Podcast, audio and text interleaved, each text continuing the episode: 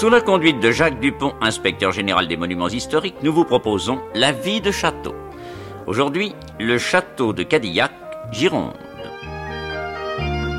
Les mauvaises filles du château de Cadillac. Premier épisode, incorrigible et débauché. Par Lily Corner et Véronique Samouiloff. À 35 km de Bordeaux, sur les rives de la Gironde, il n'est pas difficile de trouver Cadillac. Sauf si l'on s'amuse à y arriver d'en haut, par l'intérieur des terres, par ce réseau de 1000 petites routes qui relient la Gironde à la Dordogne. Ah, en effet. Notez que l'aventure en vaut la peine. C'est la meilleure façon de goûter cette campagne bordelaise. Alors on est à Cadillac-sur-Garonne, qui est une bastide riche, du Moyen-Âge, à 35 km de Bordeaux.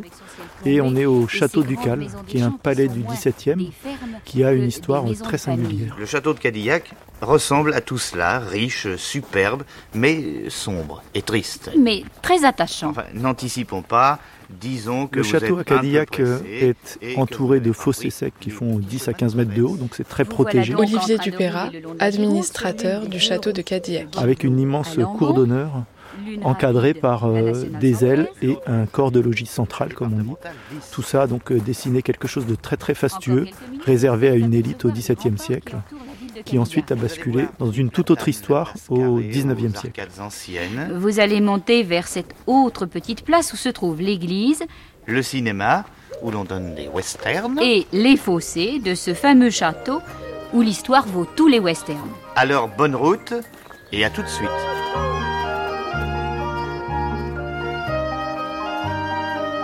Le palais ducal qui a été donc saisi et dégradé à la Révolution et ensuite repris à la Restauration en 1818 par l'État pour accueillir la première prison pour femmes en France. Et à la fin du siècle, Cadillac est voué à une autre fonction qui est une maison de correction pour jeunes filles, autrement qualifiée d'école de préservation dans le vocable officiel. Comment on définirait une école de préservation ? Il s'agit vraiment d'une entreprise de préservation des jeunes filles, considérée comme étant sur le mauvais chemin, la mauvaise route, sur celui de la déviance, voire du péché. Véronique Blanchard, historienne. On est vraiment dans une institution qui peut avoir toutes les formes de la prison, mais qui n'est pas pensée a priori comme une prison, et c'est bien pour ça que ça s'appelle une école de préservation, pas une prison pour mineurs. C'est vraiment un lieu de placement pensé pour corriger les jeunes filles, même si, dans notre imaginaire, c'est aussi un lieu d'enfermement. Numéro d'écrou, 1821, 1840, 1856, 1850. Il va y avoir une loi très importante pour la création des premières maisons de correction, qui est la loi de 1850, qui va installer en France la nécessité de créer des institutions spécifiques pour les mineurs qui ont commis des actes de délinquance ou qui sont considérés comme incorrigibles et envoyés en correction par leurs parents. Ça va mettre aussi en place des établissements pour filles dans le cadre d'une initiative privée. Et ça va être effectivement des congrégations religieuses, en particulier le Bon Pasteur, qui va être la congrégation religieuse majoritaire dans la France du 19e, du 20e siècle, pour le redressement des jeunes filles. Mais la loi de 1850, elle dit aussi que si les initiatives privées ne sont pas suffisantes ou pas assez performantes, alors on pourrait avoir la création d'établissements publics. Et ce sont les écoles de préservation. Liste de pupilles et raison de leur placement à Cadillac, 1946. Julienne, outrage public à la pudeur. Georgette, vol. Yvette, vol. Denise, tentative Simone, d'empoisonnement. Vagabondage. Renée, Mathilde, tentative d'avortement. Avortement. Pierrette, Christiane, vagabondage. Avortement. Marthe, Janine, vagabondage. Marie, surveillée. Vol. Geneviève, outrage public à la pudeur. Je les ai appelées les mauvaises filles, les archives les appellent les mauvaises filles, mais ça pourrait être aussi d'autres termes Janine, qu'on utilise, plus juridiques, comme les vagabondes. En France, à la fin du 19e siècle, le vagabondage pour les mineurs est un délit. Une jeune fille trouvée dans la rue, sans domicile et sans travail, est considérée par la justice comme une vagabonde, et pour cette raison-là, elle peut être envoyée en école de préservation. Donc on a beaucoup de vagabondes qui sont là, ou des jeunes filles qui ont fugué de Bon Pasteur. Et puis on peut avoir les incorrigibles, celles qui sont envoyées là par leurs parents, dans le cadre de la correction paternelle, qui est une loi civile qui permet à des parents, essentiellement au père jusqu'en 1945, de demander le placement de son enfant s'il a de graves mécontentements le concernant.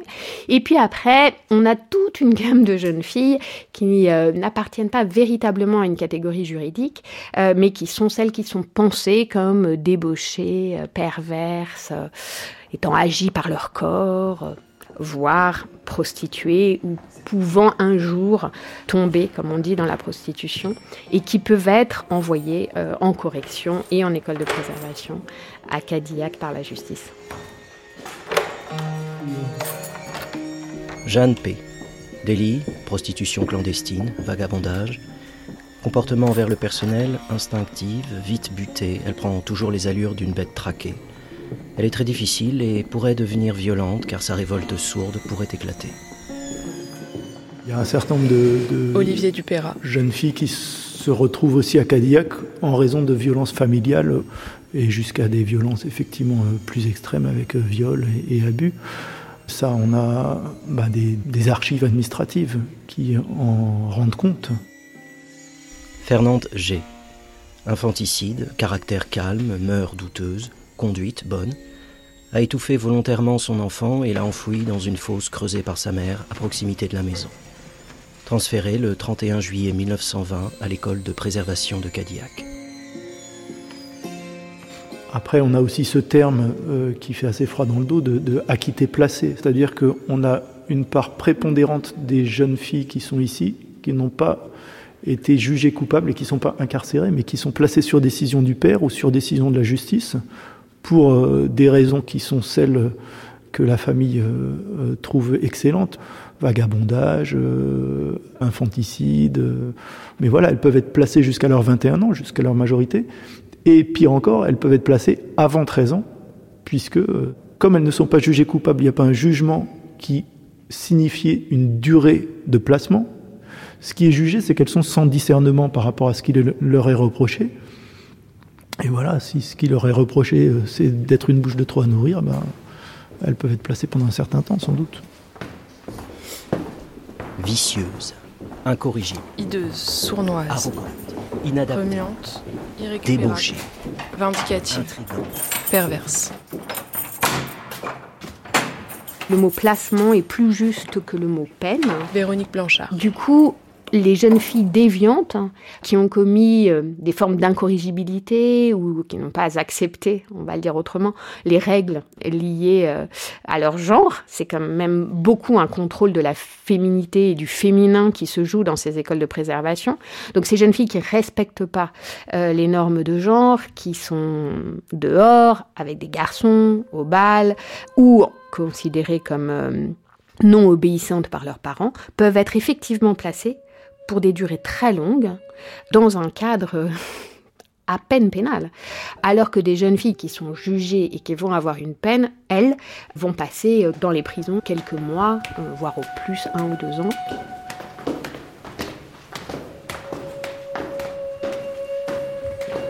On est dans l'escalier d'honneur, au premier étage, qui est l'étage royal, devant l'appartement du roi, dans lequel on rentre par une porte qui ne date absolument pas du XVIIe mais du XIXe, qui est une porte de prison. Au-dessus de cette porte, il y a un chiffre qui fait référence à l'un des 14 dortoirs que le château abritait pour les détenus.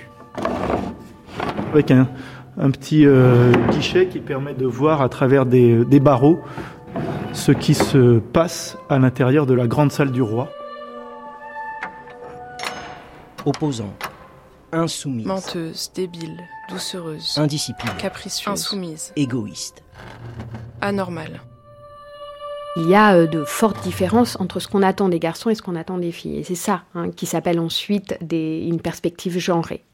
Donc pour les jeunes filles, c'était extrêmement clair que la société est encore dans des perspectives très liées à la virginité, l'innocence, la sagesse. Voilà, les jeunes filles, elles sont par essence, dit-on au XIXe siècle, douce, compréhensive, dans la pureté. C'est très très important. On est en train de préparer des jeunes filles à leur future fonction d'épouse et de mère, et ça ne peut se passer que dans une virginité jusqu'au mariage et dans un épanouissement de la nature féminine vers la maternité. C'est très très fort comme principe d'organisation de la société, et on a pu dire de manière assez juste, je pense, que le 19e siècle est le siècle le plus restrictif à l'égard des droits des femmes, qui sont totalement soumises à l'homme dans le code civil. Et donc ça met en place une image de la femme et de la jeune fille extrêmement contrainte, qui fait que tout enfant de sexe féminin qui sort de ce cadre peut être considéré comme une déviante, comme une mauvaise fille, comme une jeune fille à corriger, comme une jeune fille qui n'a pas intégré les normes de genre qui lui sont imposées. Et on a vraiment un mode d'éducation du masculin très différent de celui du féminin. Le fait de pouvoir se battre, le fait même de pouvoir avoir des relations sexuelles avant le mariage, sont des données imposées aux jeunes garçons. Et on va donc avoir des jeunes filles qui, parce qu'elles sortent, parfois elles ne souhaitent pas respecter les horaires, peuvent être considérées comme des jeunes filles en perdition. Et très vite se fait le lien entre la jeune fille trop libre et la jeune fille bientôt prostituée, puisque la grande menace de la délinquance juvénile au féminin, c'est la prostitution. Voilà, on a beaucoup dit dans les écrits théoriques du 19e et du 20e siècle que le vagabondage menait chez les garçons au vol et chez les jeunes filles à la prostitution.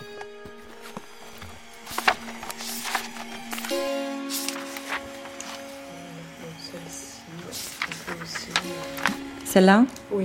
D'accord. On voit sur cette photo au premier plan deux rangées de filles en uniforme avec un petit livret dans les mains, assises. Sophie Mendelssohn, un peu, psychanalyste. Un peu écrasées quand même par leurs conditions. Une femme qui les surveille, et à l'arrière-plan, un groupe de prêtres qui chantent autour peut-être d'un orgue ou d'un piano.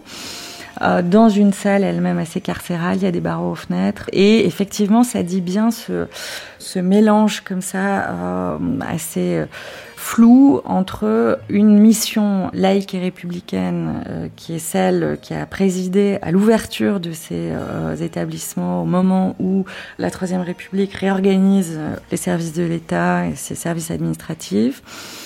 Sans que pour autant, donc, y compris après 1905, la séparation avec l'Église soit très nette dans ces établissements, c'est-à-dire on va à la messe, etc. Et voilà, l'État semble en fait incapable de laïciser vraiment ses propres établissements et fait intervenir dans l'idée que le relèvement des filles passe par une éducation morale, une moralisation vraiment, et que du coup, cette éducation morale semble ne pas pouvoir se passer des services de l'Église. Donc, on le voit dans cette photo, la coexistence des strates à la fois républicaines et religieuses.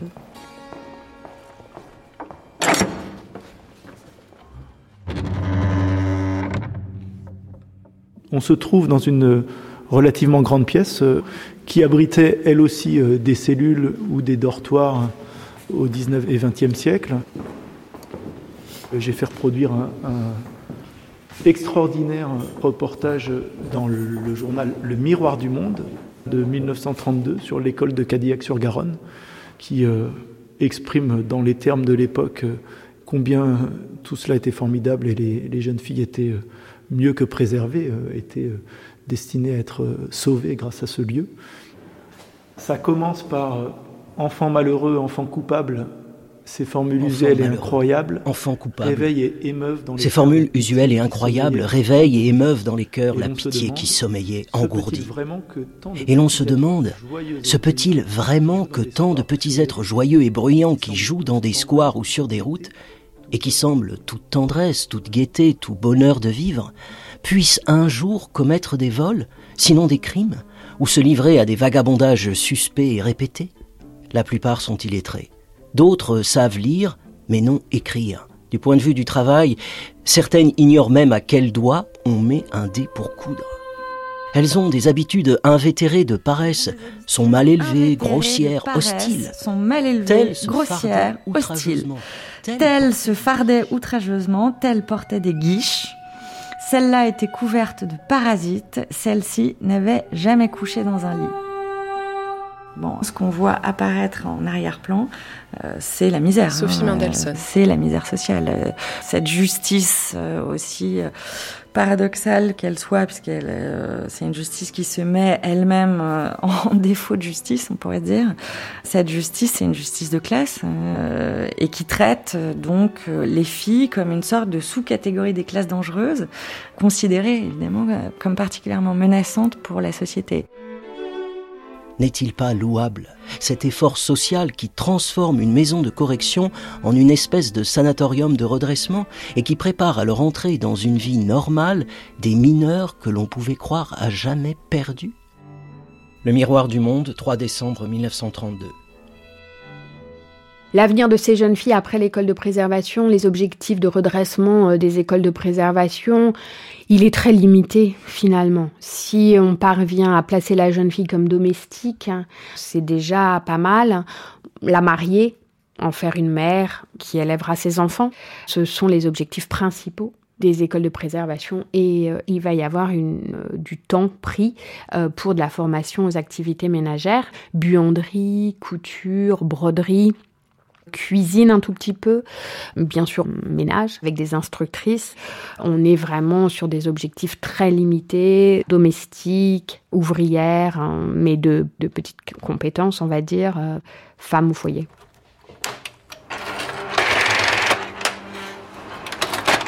Arrogante, vicieuse, inadaptée, affectivité médiocre. Et celle-là, silence, respect, obéissance, reconnaissance durable. Agnès Geoffray, artiste plasticienne. Il s'agit d'une projection de diapositives qui mêle des photographies que j'ai réalisées à l'intérieur et à l'extérieur du château de Cadillac et des fragments de textes qui émanent de différentes sources issues des archives filles préservées. Ce terme d'école de préservation est ambivalent parce qu'à la fois il s'agissait de préserver la virginité des jeunes filles, mais également de préserver la société du vice ou de la prétention de délinquance sexuelle qui émanait a priori systématiquement de chaque jeune fille. Donc là, un autre terme irrécupérable, la prison ramène les détenus à de bons sentiments. Il faut relever les jeunes filles, il faut les reciviliser. Et cette question du relèvement m'intéresse en regard de ce qu'on considère comme des corps obliques, des corps qui ne sont pas dans les normes. Donc il s'agissait évidemment de contrôler ces corps. Elles étaient dans l'obligation de travailler. Il ne fallait absolument pas qu'elles soient inactives. Toute l'indocilité, mais qui est juste une forme de liberté de l'adolescence, devait être tenue, contrôlée, redressée. Cette question du redressement m'a beaucoup intéressée. J'ai navigué entre la question du corps qu'on dresse et du corps qui se redresse, qui fait face.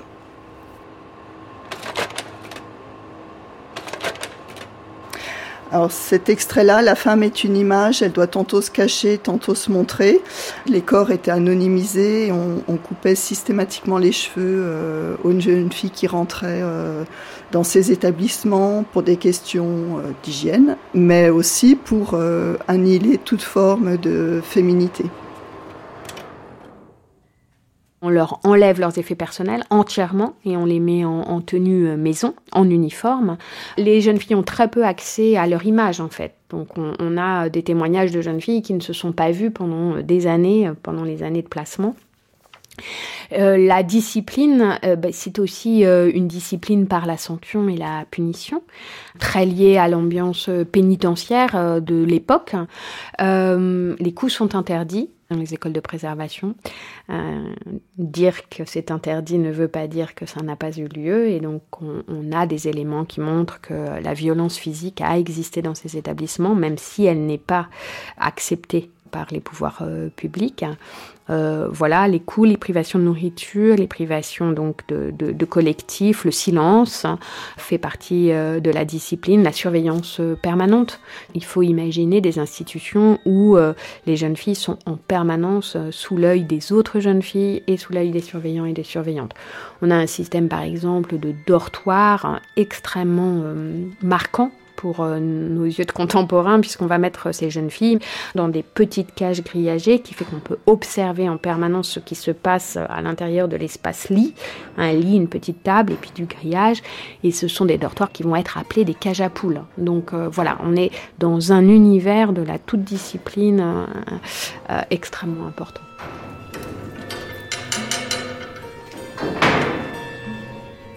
On peut gripper.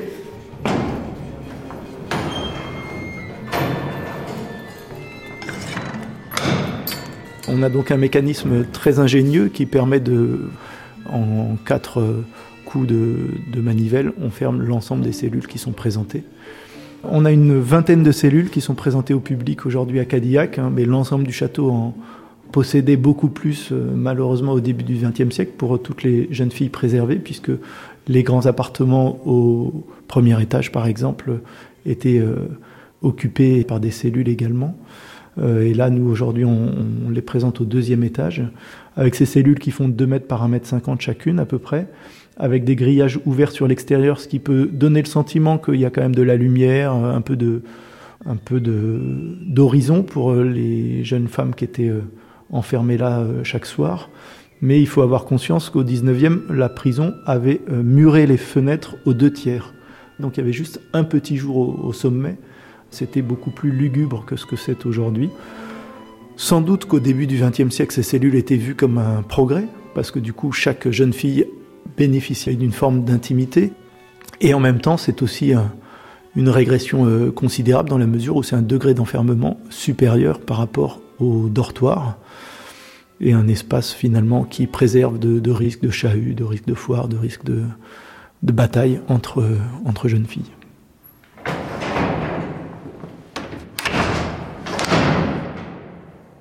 On a quelques rapports de médecins extérieurs à Cadillac qui viennent s'occuper des jeunes pupilles, et on a aussi des inspections qui permettent d'avoir un peu un état de l'hygiène à Cadillac, et c'est assez déplorable. Alors c'est toujours intéressant de lire les inspections parce qu'on reste dans un vocabulaire très diplomatique, mais dès qu'on lit un peu entre les lignes, on se rend compte que les jeunes filles sont pas bien nourries, sont pas toujours bien soignées, il y a des infections à répétition, il y a des problèmes d'hygiène simples, très peu de douches. Alors on a des photos avec des jeunes filles dans des baignoires, mais ça c'est vraiment pour la photo. La douche, s'il y en a une par semaine, c'est déjà énorme. Les jeunes filles, je suis désolée, c'est des détails un peu scabreux, mais quand même, ce qu'on découvre quand on travaille sur cette histoire-là, c'est que les jeunes filles, par exemple, elles ont des serviettes hygiéniques en tissu, à l'époque bien sûr, qui sont changées à peine une fois par jour. Et une fois par jour, c'est quand ça va très bien. Elles ont parfois des culottes pour plus d'une semaine, alors même que par exemple vous avez vos règles, vous imaginez ce que ça donne comme condition d'hygiène, donc on a vraiment quelque chose d'extrêmement problématique concernant l'hygiène et la santé des jeunes. Et on a d'ailleurs alors je connais pas les taux de mortalité à Cadillac et dans les écoles de préservation, on a peu travaillé sur ça, donc là je vous dirais des bêtises si je vous donnais des chiffres, mais en tout cas dans les maisons de correction pour garçons où les conditions d'hygiène sont aussi assez déplorables, on a des taux de mortalité à l'intérieur des établissements beaucoup plus importants qu'à l'extérieur.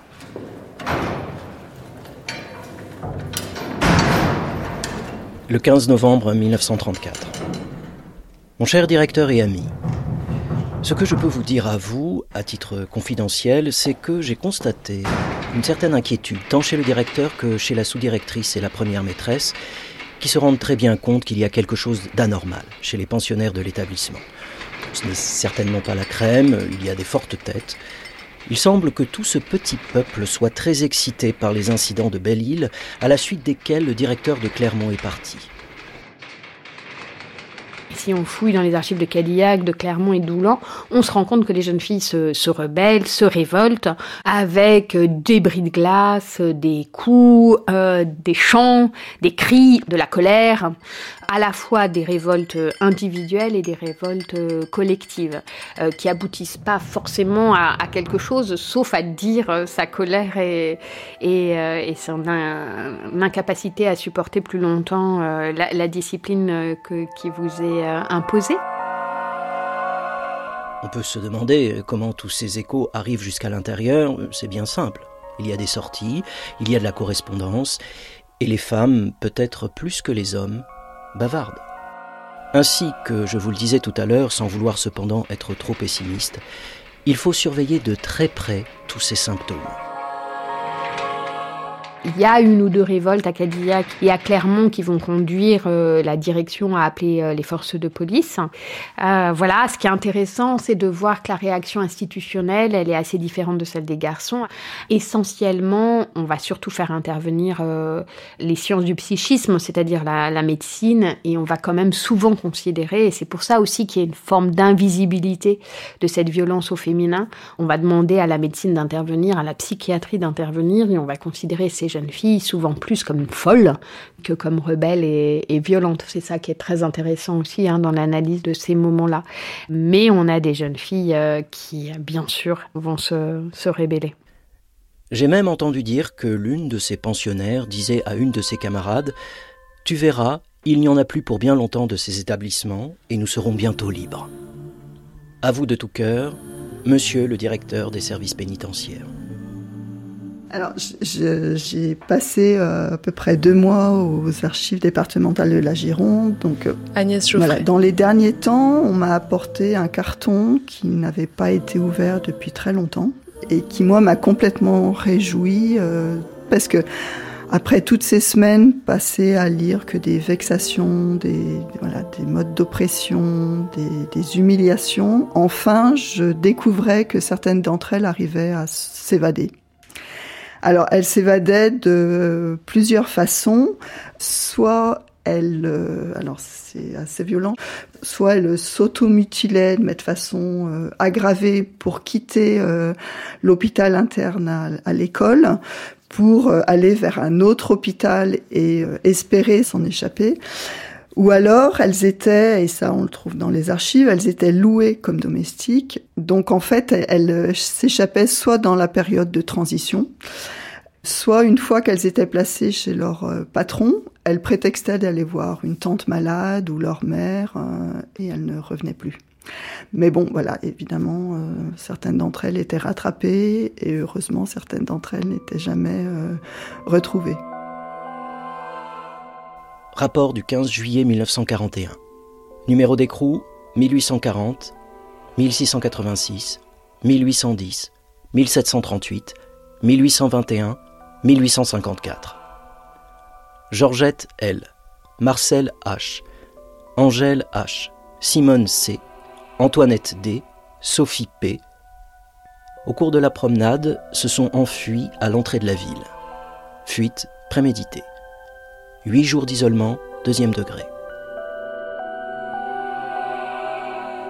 C'était Les mauvaises filles du château de Cadillac. 1er épisode, incorrigibles et débauchés. Merci à Olivier Du Payrat, administrateur du château de Cadillac, Véronique Blanchard, historienne, Sophie Mendelssohn, psychanalyste, et Agnès Geoffray, artiste plasticienne. À suivre, 2e épisode, s'évader à tout prix.